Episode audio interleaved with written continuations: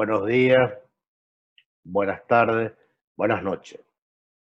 Siguiendo con los postcap de la Asociación de Residentes de Cirugía General del Hospital Nacional de Itagua. En esta oportunidad vamos a contar con la conferencia del querido doctor Helmut Segovia. El doctor Helmut Segovia es es residente de cirugía general del Hospital de Clínica Sala Cuarta. Actualmente cumple el rol de jefe de sala y jefe de servicio del Hospital de Lambaré. Realiza cirugía general, cirugía laparoscópica y cirugía percutánea. En esta oportunidad nos va a dar una charla sobre el tema de manejo mínimamente invasivo de la necrosis pancreática infectada. Desde ya muchas gracias, doctor Helmut Segovia, por compartir con nosotros sus conocimientos. Adelante con su charla, por favor.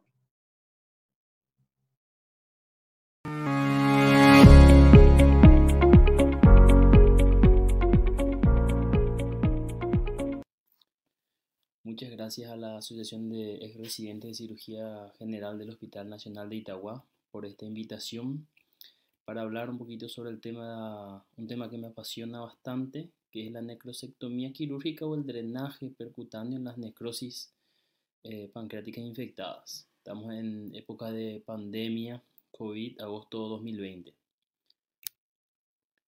Como ya lo conocemos la pancreatitis aguda, el 80% será leve. Esta pancreatitis tiene una tasa de mortalidad muy baja de las pancreatitis que van a desarrollar cuadros moderados o graves, tenemos un 20% y estas podrían representar una tasa de mortalidad baja, relativamente baja, como el 5 al 10%, cuando persisten en forma de necrosis estériles, pero cuando tenemos la necrosis infectada tenemos una tasa de mortalidad muy alta y es estos pacientes donde se están realizando cada vez más estudios y se, se, descubrieron eh, eh, procedimientos en los cuales podemos tratar de disminuir esta tasa de mortalidad, aunque todavía estamos lejos de, llegar a disminuir siquiera a la mitad. ¿Qué es lo que tenemos que recordar sobre la necrosectomía? En pacientes con necrosis pancreática infectada, el drenaje percutáneo endoscópico es considerado el nuevo tratamiento de elección, gold standard. Esto vino con el step up. En estos pacientes en los cuales el drenaje inicial no conlleva una mejoría, tenemos que seguir haciendo procedimientos eh, de menos invasivos a más invasivos en forma progresiva. Esto vamos a verlo enseguida y lo conocen de bastante con el estudio Panther de los colegas de Países Bajos. Y la necrosectomía mínimamente invasiva, que podríamos hablar que podrían ser en general percutáneo endoscópica, están ganando cada vez más popularidad a nivel mundial y es importante recalcar a nivel de nuestro país. En nuestros hospitales eh, cada vez se realizan más procedimientos mínimamente invasivos. Desde 1998 se publicaron un montón de trabajos tratando de describir estos abordajes retroperitoneales mínimamente invasivos. Eh, acá tenemos un esquema presentado por el grupo de la diapositiva del grupo eh, neerlandés, donde los clasificas donde los clasifican en retroperitoneales. Dentro de los retroperitoneales, el, procedimiento más conocido es el BART o el eh, debridamiento retroperitoneal videoasistido. Eh, en vía transgástrica puede ser la necrosectomía o el abordaje endoscópico y el ya conocido el transabdominal que puede ser laparoscópico o abierto, cada vez eh, con menos uso, pero que tiene que estar presente siempre en el armamento de un cirujano general trataron de hacerse algunas eh, estandarizaciones en los criterios, hay, cada, cada, cada centro lo realizaba de, de, de, forma distinta, hasta que llegaron a, a, a, publicarse algunos estudios muy importantes sobre el tema. Y podríamos clasificarlo en dos o podríamos incluir una tercera, un tercer abordaje mínimamente invasivo. Y el que estaremos hablando es el percutáneo, el que forma parte del BART, el debridamiento retroperitoneal video asistido. Veremos también al MIPN, que es la necrosectomía pancreática mínimamente invasiva, bastante similar con algunas modificaciones, y el DEM o la necrosectomía eh, endoscópica. ¿Qué es el BART? El BART, como su sigla lo dicen, debridamiento retroperitoneal video asistido, es parte del Step Up Approach, abordaje escalonado o como quieran llamarlo. Implica que cuando tengamos una pancreatitis, eh, una necrosis pancreática infectada, lo hacemos inicialmente un drenaje percutáneo. Si el paciente no tiene una mejoría clínica o pensamos que hay zonas que no están drenadas, volvemos a hacer un drenaje, nuevos drenajes, cambiar los catéteres por algo más, eh, por otro grosor, aumentar el lavado un poquito más agresivos. Y si con esto no mejoramos, un debridamiento retroperitoneal en quirófano. ¿sí? Los procedimientos anteriores pudieron haberse realizado en la sala de tomografía. En general, pueden hacerse bajo ecografía aunque la tasa de, complicaciones es un poquito mayor al pinchar el colon o algunos otros órganos vecinos como veremos eh, a continuación. Lo importante que tenemos que recordar del BART, 35 a 51% de los pacientes no van a llegar al estadio, a este estadio del BART. Quizás los curemos con solo el drenaje o con el recambio de los drenajes. Es el primer dato a tener en cuenta.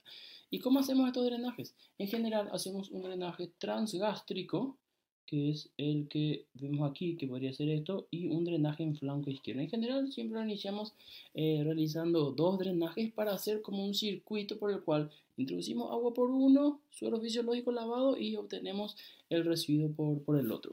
Lo otro que ven en esta tomografía es eh, la sonda nasogástrica. Aquí vemos, por ejemplo, y luego podemos ir cambiando este drenaje por, por catéteres mucho más gruesos, como vemos en esta, en esta diapositiva. Un drenaje transgástrico, aquí a este nivel, y dos drenajes en flanco derecho y flanco izquierdo, de mayor grosor. Esto es cuando ocurre en la sala de tomografía cuando realizamos el cambio por un drenaje de 30 French, ¿verdad? Una sonda de Pesser multifenestrada en el cual empezamos a obtener un drenaje continuo de un líquido espeso, ¿verdad? Que la, inclusive pueden venir eh, fragmentos de tejido pancreático necrótico a través del drenaje, que con el lavado pueden, pueden empezar a movilizarse. ¿Cómo se realiza la técnica? El primer catéter que lo vamos a colocar, en general lo hacemos siempre en sala de tomografía, a no ser que tengamos una colección evidente y una colección franca. Eh, podríamos hacerlo eh, con guiado bajo ecografía. Los siguientes cambios también lo haríamos en una sala de, tomografías si son accesibles y dependiendo en, en, general del estado del paciente. Un paciente muy grave que se encuentra en terapia y que no lo podemos trasladar y bueno, podríamos eh, con, mucho recaudo utilizar la guía ecográfica y hacerlo a la cabecera del paciente en terapia. Son casos excepcionales, pero ya los tuvimos y tuvimos que realizarlo. Cuando tenemos que pasar al BART luego de estos drenajes, ¿qué es lo que tenemos que recordar? Este procedimiento tenemos que hacerlo en quirófano con anestesia general, un decúbito lateral hacia la derecha, 30 grados aproximadamente, el brazo izquierdo colocado sobre la cabecera del paciente, como lo muestra la imagen. Eh, una incisión transversal que se va a realizar justo a nivel de donde, de donde el, catéter fue introducido previamente, como en la mayoría de las colecciones peripancreáticas podemos abordarlas por el franco izquierdo desde donde se correspondería con la cola, eh, nuestro catéter está localizado en el franco izquierdo. Eh, más o menos está a dos traveses del reborde costal izquierdo, pero esto varía de acuerdo a donde colocamos el catéter. Eh, realizamos una divulsión de los músculos laterales del abdomen, localizamos y seguimos con la divulsión con digital al, abordar el retroperitoneo y abrimos esa colección. Y luego nos guiamos con, con una óptica laparoscópica de cero o quizá podría ser con un nefroscopio también. Metemos la óptica y tenemos que recordar, no tenemos que entrar a arrancar los tejidos. ¿sí? La primera necrosectomía que vamos a, revisar, a realizar tiene que ser bajo visión directa. Tenemos que ver tejido laxo y lo que podamos retirar pinza de aro con pinzas laparoscópicas. A veces el aspirador eh, no, no, nos queda todavía accesible en las primeras zonas. Remover tejidos laxos, lavar por pulsos para tratar de movilizar los tejidos y dejamos dos drenajes, es lo que dice en la guía. Pero si ya tenemos un drenaje en epigastrio que está atravesando el estómago, podríamos dejar solamente un drenaje en flanco izquierdo. Eh, varía de acuerdo a qué técnica vayamos a utilizar. Esta es la publicación que hicieron nuestros colegas de eh, Países Bajos, donde dan una, una, explicación exacta. Aquí vemos justamente cómo el catéter estaba ubicado, entraba por flanco izquierdo y algunos reparos anatómicos que tenemos que recordar. Y aquí es como vamos haciendo la divulsión y empezamos a introducir nuestros instrumentales eh, laparoscópicos o abiertos dependiendo de cómo sea. Rápidamente un video. Está el catéter de flanco izquierdo. El paciente se encuentra en quirófano, anestesiado, con anestesia general. Se manda una incisión de piel y celular eh, subcutáneo, siguiendo en las cercanías del catéter. Una divulsión muscular Ahí vemos los músculos eh, oblicuos del abdomen y empezamos a hacer una divulsión eh, hasta lograr el drenaje. Inclusive aquí vemos que con divulsión digital empezamos a tener un tejido necrótico. Empezamos a hacer, esto fue uno de los primeros casos eh, que utilizamos los trócares para guiarnos, pero lo ideal sería con un nefroscopio, ¿verdad? Pero a veces es difícil conseguir esto. En los hospitales no, hay, una, no hay un, impedimento de utilizar los trócares clásicos. ¿Hacemos o no neumoperitoneo? De entrada se recomendaba no hacer neumoperitoneo, sino la retracción con, con, con, con valvas eh, finas y largas, pero hay trabajos actuales que dicen que se, pueden, se puede hacer una insuflación. Es muy difícil mantener una cavidad a ese nivel como están viendo ahí ahora. Eh, con, con, el neumoperitoneo y algunos autores citan de que eso puede causar una ruptura a la cavidad abdominal. Todos, todos los casos que lo hicimos, lo hicimos con separación, con valvas y lavados por pulso y, lavados con suero fisiológico para tratar de distender la, esa cavidad retroperitoneal. Tenemos que tener en cuenta que pueden haber muchos vasos, eh, que hay muchos vasos sanguíneos a ese nivel y que puede ocurrir un sangrado eh, eh, importante si es que no tenemos eh, una delicadeza al realizar ese, el procedimiento. Una vez finalizado el procedimiento, vemos ahí cómo queda la pequeña incisión, dejamos el drenaje en flanco izquierdo y esto es el caso del paciente con, luego de retiradas las, las dos, los dos drenajes, con una resolución total de, la, de, de las colecciones. ¿Qué es importante recordar? Abordamos el retroperitoneo desde el flanco izquierdo. El vaso se encuentra posterior y superior, no tenemos que irnos muy atrás. El colon está por delante. Recordemos, tenemos que tener en mente la tomografía previa para guiarnos. Estamos trabajando a menos de 2 centímetros aproximadamente del colon. Fácilmente podríamos lesionar. El riñón está posterior, pero el riñón es mucho, muy, mucho más difícil en llegar a lesionarlo. Lo que sí, vamos a tener muchos vasos sanguíneos por la neovascularización eh, producto de esta pancreatitis. Siempre tratar de no abrir el peritoneo porque eso contamina una cavidad que en principio es estéril. A veces se nos puede pasar y cuando la contaminación es mínima podría, eh, podríamos hacer un tratamiento conservador, pero ante cualquier duda tenemos que tratar de convertir a una laparoscopía para ver qué ha pasado a la cavidad abdominal algunos casos más, vemos como con los retractores vamos eh, empujando el tejido para evitar eh, hacer el neumoperitoneo y con nuestro aspirador eh, vamos aspirando todo lo que sea tejido laxo, ¿sí? lavados con suero, pulso por pulsos y remover el tejido laxo. laxo. El debridamiento completo no es necesario un debridamiento excesivo o un debridamiento, tratar de debridar en forma completa el retroperitoneo puede eh, causarnos sangrados importantes. ¿sí? Entonces lo que no tenemos que hacer es dejar bolsillos sin drenar, tratar de despegar todo lo que podamos, meter el laparoscopio, por eso es interesante que nuestro laparoscopio sea de una óptica de cero. Con la óptica de 30 tenemos dificultad para ver esa visión frontal. Idealmente tendríamos que tener ambos laparoscopios, pero si, si tenemos uno solo y tenemos dificultad de cambios, con uno de cero nos manejamos bastante bien. Cuidado, los vasos que ya dijimos es que los tonizados. Y si empezamos a tener algún sangrado, nada, metemos clips, clip con la clipadora laparoscópico. Eh, no podemos, realizamos packing con compresas. Eh, y vamos a nuestro paciente a una arteriografía a tratar una embolización. Ante una descompensación o un paciente inestable durante el procedimiento, no dudar en realizar una laparotomía para tratar de detener el sangrado que podría ser catastrófico en estos pacientes.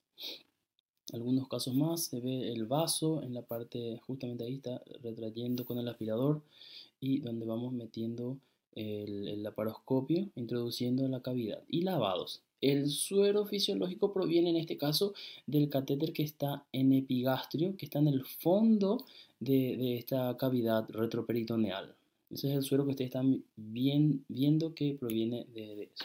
Y como dijimos, lo que queda accesible, ¿sí? la necrosectomía de lo que está eh, disponible ah, y no, no posee muchas adherencias. Ven un poquito de tejido necrótico en la parte superior izquierda, adherido, no lo toquen, no lo toquen con el lavado, vamos a empezar a movilizarlo y seguro que luego va a venir solo sin traernos tantos problemas.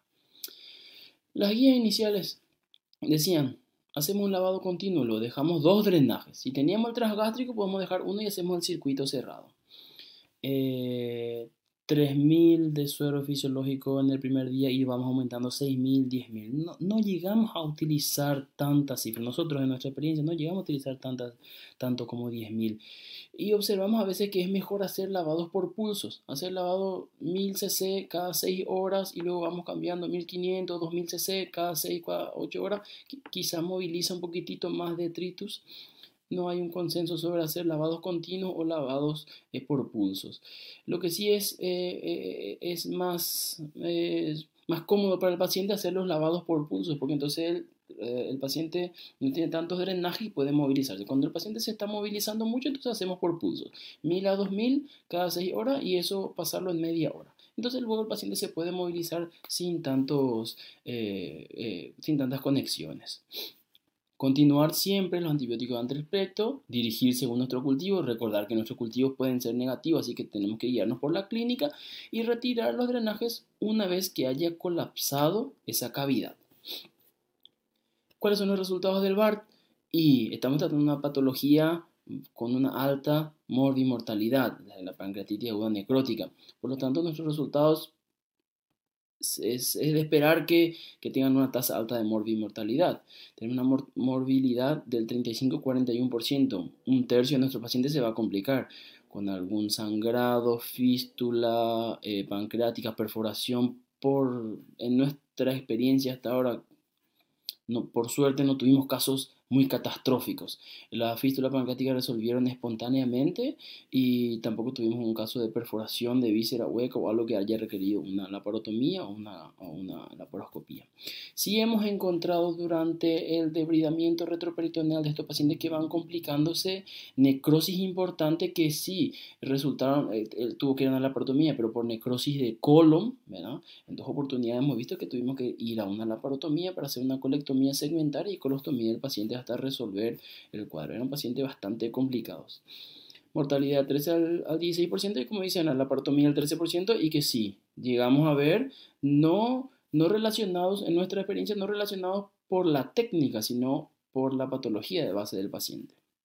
Lo importante que tenemos que recordar, el BART y todo el STEP UP tiene menos incidencia de falla orgánica que la cirugía convencional. Esto está demostrado ya hay muchos artículos que lo citan y por lo tanto no hay duda de que ante una necrosis pancreática infectada tenemos que ir por procedimientos mínimamente invasivos antes que plantear un tratamiento de laparotómico. Ya está demostrado desde hace más de 15 años, hace 10 años totalmente justificado, motivo por el cual el gold standard es el drenaje mínimamente invasivo antes que una laparotomía. El segundo tipo de drenaje que habíamos hablado, el Minimal Invasive Pancreatic Necrosectomy, es bastante similar, solo que eh, eh, se realiza en una sala de mm, radioscopía o tomografía, todo el, procedimiento. Colocamos un drenaje en tomografía, luego vamos dilatando el trayecto de acuerdo a la evolución del paciente, si no tiene una buena evolución, y hacemos una necrosectomía con nefroscopio, debridamiento y lavado. ¿sí? La única diferencia de esto es que esto realizan el procedimiento en una sala de tomografía y el BART es realizado en una sala, en un quirófano. En general, eh, el principio es el mismo. Ir en forma escalonada de algo menos invasivo a algo más invasivo cada vez más. ¿Qué tenemos que recordar del drenaje percutáneo mínimamente invasivo. Tiene, el paciente tiene menos días en terapia, menos días en ventilador, menos días con inotrópico, una alta precoz de la sala de terapia intensiva y una, una alta hospitalaria precoz, comparando con la cirugía convencional. No hay estudios que han demostrado que haya diferencia en la mortalidad. Esto es importante recalcarlo, pero trae muchos beneficios. Por lo tanto, no hay duda de que tenemos que realizar un drenaje mínimamente invasivo. Yo hasta este punto podría decir los percutáneos. Veremos ahora un poquito sobre lo que es el eh, endoscópico. Pero recordemos eso, realizar un drenaje mínimamente invasivo eh, en los pacientes con necrosis pancreática infectada. ¿Quiénes son los pacientes que tienen necrosis pancreática infectada? Eh, los pacientes que tienen gas en la tomografía, ¿sí? O un deterioro clínico a pesar del, del máximo tratamiento que pudimos haber ofrecido al paciente. Algo importante también que recordar, reduce la incidencia de nueva falla orgánica comparando con la cirugía abierta, con la laparotomía. Ah, otra cosa importante, el drenaje percutáneo puede ser utilizado luego de una laparotomía. Esta es una paciente con una pancreatitis aguda eh, dislipidémica severa que requiere una laparotomía en principio y posterior a la laparotomía, luego del, debridamiento de, de, estas colecciones retroperitoneales, volvió a generar colecciones. La paciente en principio tiene tres drenajes quirúrgicos Está en terapia intensiva, inestable, intrasladable a una sala de tomografía intubada y por ecografía hemos identificado tres colecciones más y volvimos a realizar tres drenajes percutáneos. Esta paciente, eh, a pesar del mal pronóstico, eh, tuvo una muy buena, evolución. Luego de esos tres drenajes, hay que ser agresivo. Cuando los pacientes están mal, tenemos que hacer drenaje agresivos. Eh, requirió luego de estos drenajes, cuando se estabilizó, mejoró la, mecánica respiratoria, pudimos hacerle el BART en quirófano y esta paciente a la fecha está viva con dos años de sobrevida posterior al evento.